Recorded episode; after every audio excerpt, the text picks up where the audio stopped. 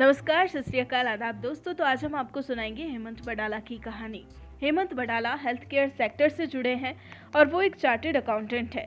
Gitanjali medical college and hospital में वो एक असिस्टेंट जनरल मैनेजर है। चार्टेड अकाउंटेंट बनने का उनका ये जो सफ़र है, इसके पीछे जो कहानी है, वो बेहद ही दिलचस्प है। चार्टेड अकाउंटेंट बनते वक्त जो है, उन्होंने कई बार हार का सामना भी किया, लेकिन उन्होंने कभी भी अपने पैर पीछे नहीं खींचे। बार बार कोशिशें की। जी हाँ दोस्तों, हमें भी ज़िंदगी में कभी हार नहीं माननी चाहिए और कोशिशें तमाम करनी चाहिए सफल होने की। और वही हेमंत ने भी किया और आखिरकार उनकी कोशिशें रंग लाई और वो सीए बन ही गए। तो चलिए मिलते हैं सीए हेमंत से और सुनते हैं उनकी यह पूरी कहानी।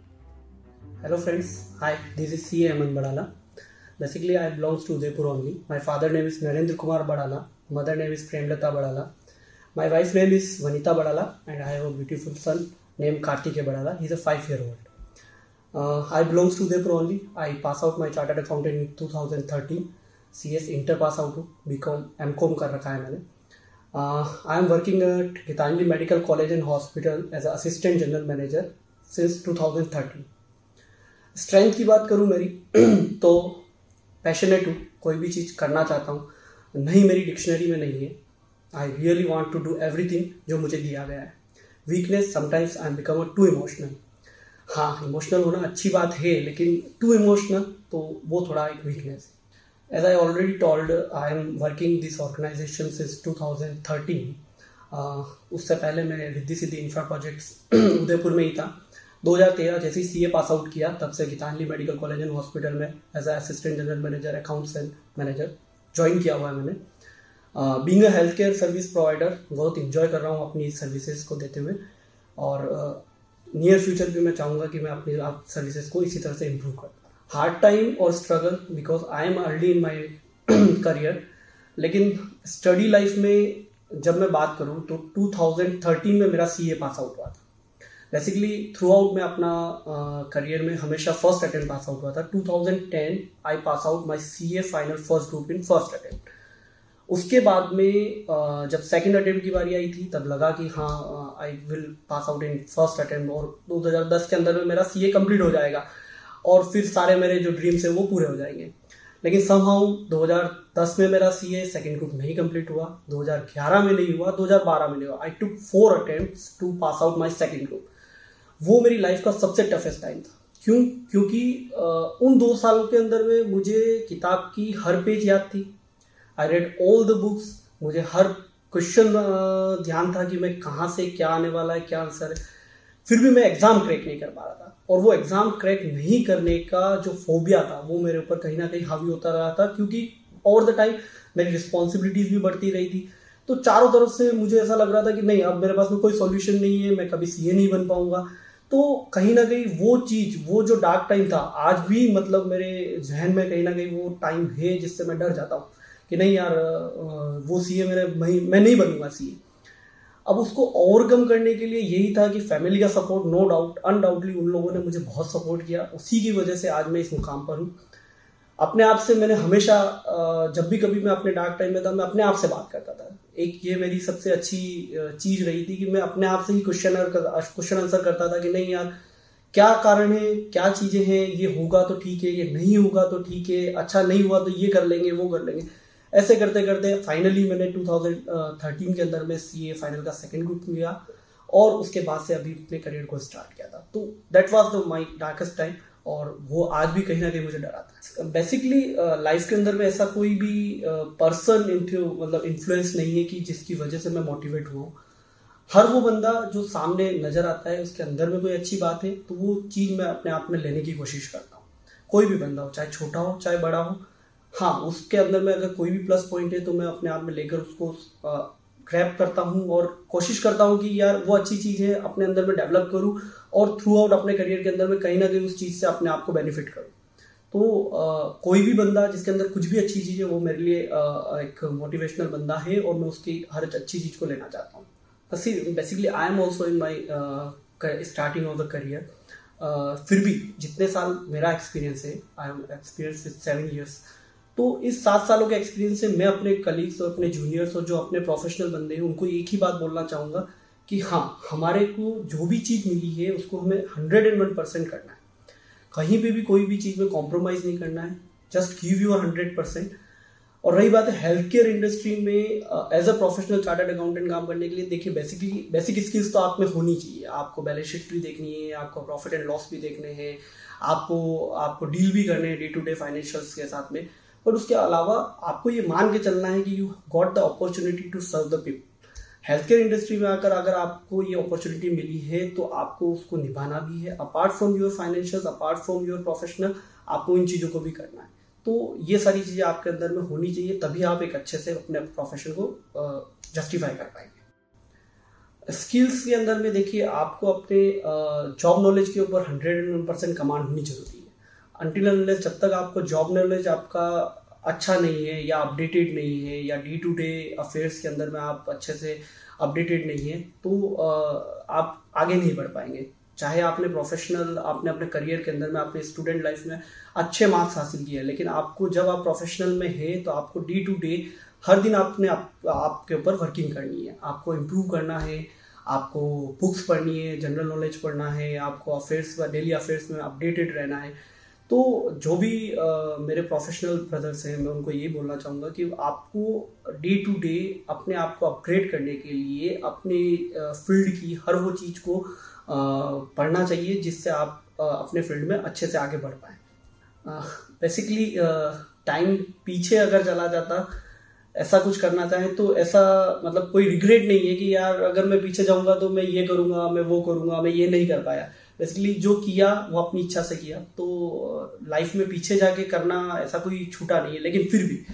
अगर लाइफ में ये अपॉर्चुनिटी मिलेगी नहीं यार, आप चार साल पीछे जाओ, पाँच साल पीछे जाओ, या फिर पीछे जाने का मौका मिलेगा तो श्योरली अपने अंदर एक जो पैशन है कि भाई मैं मोटिवेशनल स्पीकर बनना चाहता हूँ I will teach the students मैं कोचिंग इंस्टीट्यूट डालना चाहता हूँ बच्चों को पढ़ाना चाहता हूँ। इसमें मुझे बहुत एक मतलब एंथुजिज्म मिलता है खुशी मिलती है तो ये चीज़ मैं करना चाहूँगा।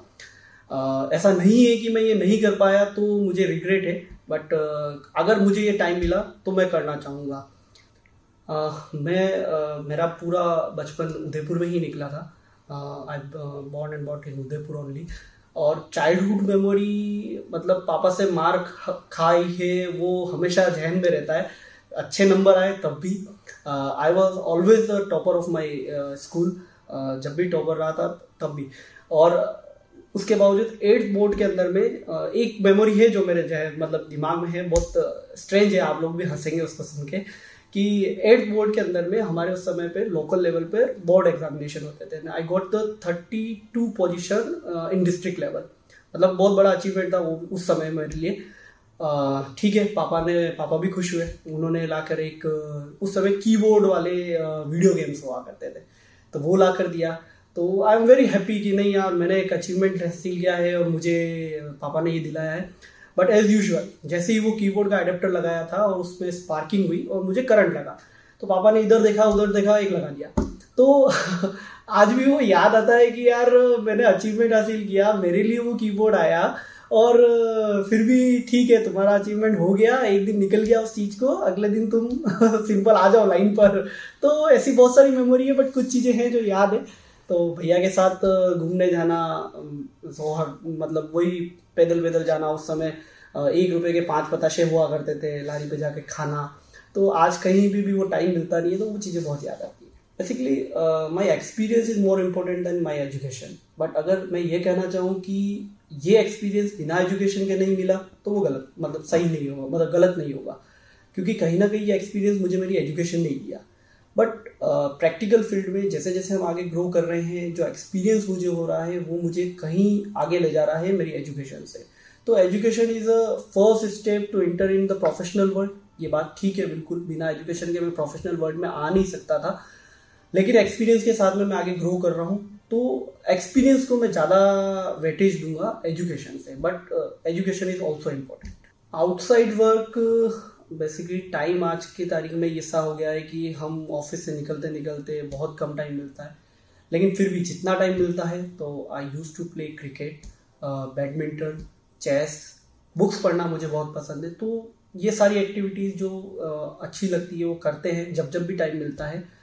तो बुक्स पढ़ना बहुत ही पसंद है मोटिवेशनल बुक्स पढ़ना और अपने आप को जो बूस्ट करती है वो बुक्स पढ़ना बैडमिंटन खेलना चेस खेलता हूँ मैं अपने ब्रदर के साथ में तो ये सारी चीज़ें मुझे करना पसंद है। I have experience of seven years in this organisation धीरे धीरे जब 2013 में स्टार्ट किया था, तब एक बेसिक प्रोफ़ाइल से स्टार्ट किया था। Right now I am assistant general manager finance and accounts grow करने का अगर मुझसे सक्सेस मंत्रा पूछेंगे तो यही है कि अपनी जो भी चीज़ आपको अलॉट की हुई है, उसके अंदर हंड्रेड परसेंट देना। नई डिक्शनरी में आई ऑलरेडी सेट कि भाई नई मेरी डिक्शनरी में नहीं है। जो भी चीज़ मिलेगी, उसे अपने सीनियर्स से डिस्कस करके या फिर अपने आप में बुक्स रीड करके नॉलेज लेकर, बहुत सारे ऑप्शन है आपके पास में, वो करके करना है मतलब करना है। उसको हंड्रेड परसेंट मतलब एक ही ऑप्शन है, ना मेरी डिक्शनरी में नहीं है। मुझे दिया है तो मुझे करके दिखाना। है और मेरा हंड्रेड परसेंट देना है। देन हाँ उसके बाद में अगर कुछ ऊपर नीचे होता है या कुछ इफेंट बट रहता है तो उस एक्सपीरियंस को लर्न करते हुए आगे ग्रो करना। यही मेरा सक्सेस मंत्र है और इसीलिए मैं स्टेप बाय स्टेप आगे बढ़ रहा हूँ। दैट्स इट दोस्तों। ये uh, मेरी लाइफ की एक शॉर्ट एंड स्वीट स्टोरी थी। I hope that you like this आप मुझे फॉलो करें। और मेरे लिए, आप सभी के लिए एक ही एडवाइस है कि अपनी लाइफ में धीरे धीरे हमको आगे बढ़ना है तो डे बाय डे जो भी चैलेंजेस है उसको ओवरकम करते हुए और नेगेटिव चीज़ों को दूर करते हुए पॉजिटिव चीज़ों को लेते हुए आगे बढ़ना है और नो no डाउट हम एक दिन उस मुकाम पे पहुँचेंगे जहाँ पर हमको पहुँचना है। मैं बिफोर आई फिनिश मैं एक ही चीज़ कहना चाहूँगा कि लहरों को कह दो, लहरों को शांत देखकर ये मत समझना कि समुंदर में रवानी नहीं है। लहरों को शांत देखकर ये मत कहना कि समुंदर में रवानी नहीं है। अभी तो तूफ़ान उठा है, अभी तो पूरी कहानी बाकी है। अभी तो तूफ़ान उठा है, पूरी कहानी बाकी है। थैंक यू दोस्तों थैंक यू सो मच दोस्तों, आपको अगर हमारी कहानी पसंद आई हो तो आप हमें पॉडकास्ट पर ज़रूर फॉलो करें लाइक करें और तुरंत ही सब्सक्राइब करें। और अगर आप हमसे जुड़ना चाहते हैं और अपनी कहानी को भी बयां करना चाहते हैं तो हमारा मेल आईडी है support at the rate W O R K M O B Workmob dot com नमस्कार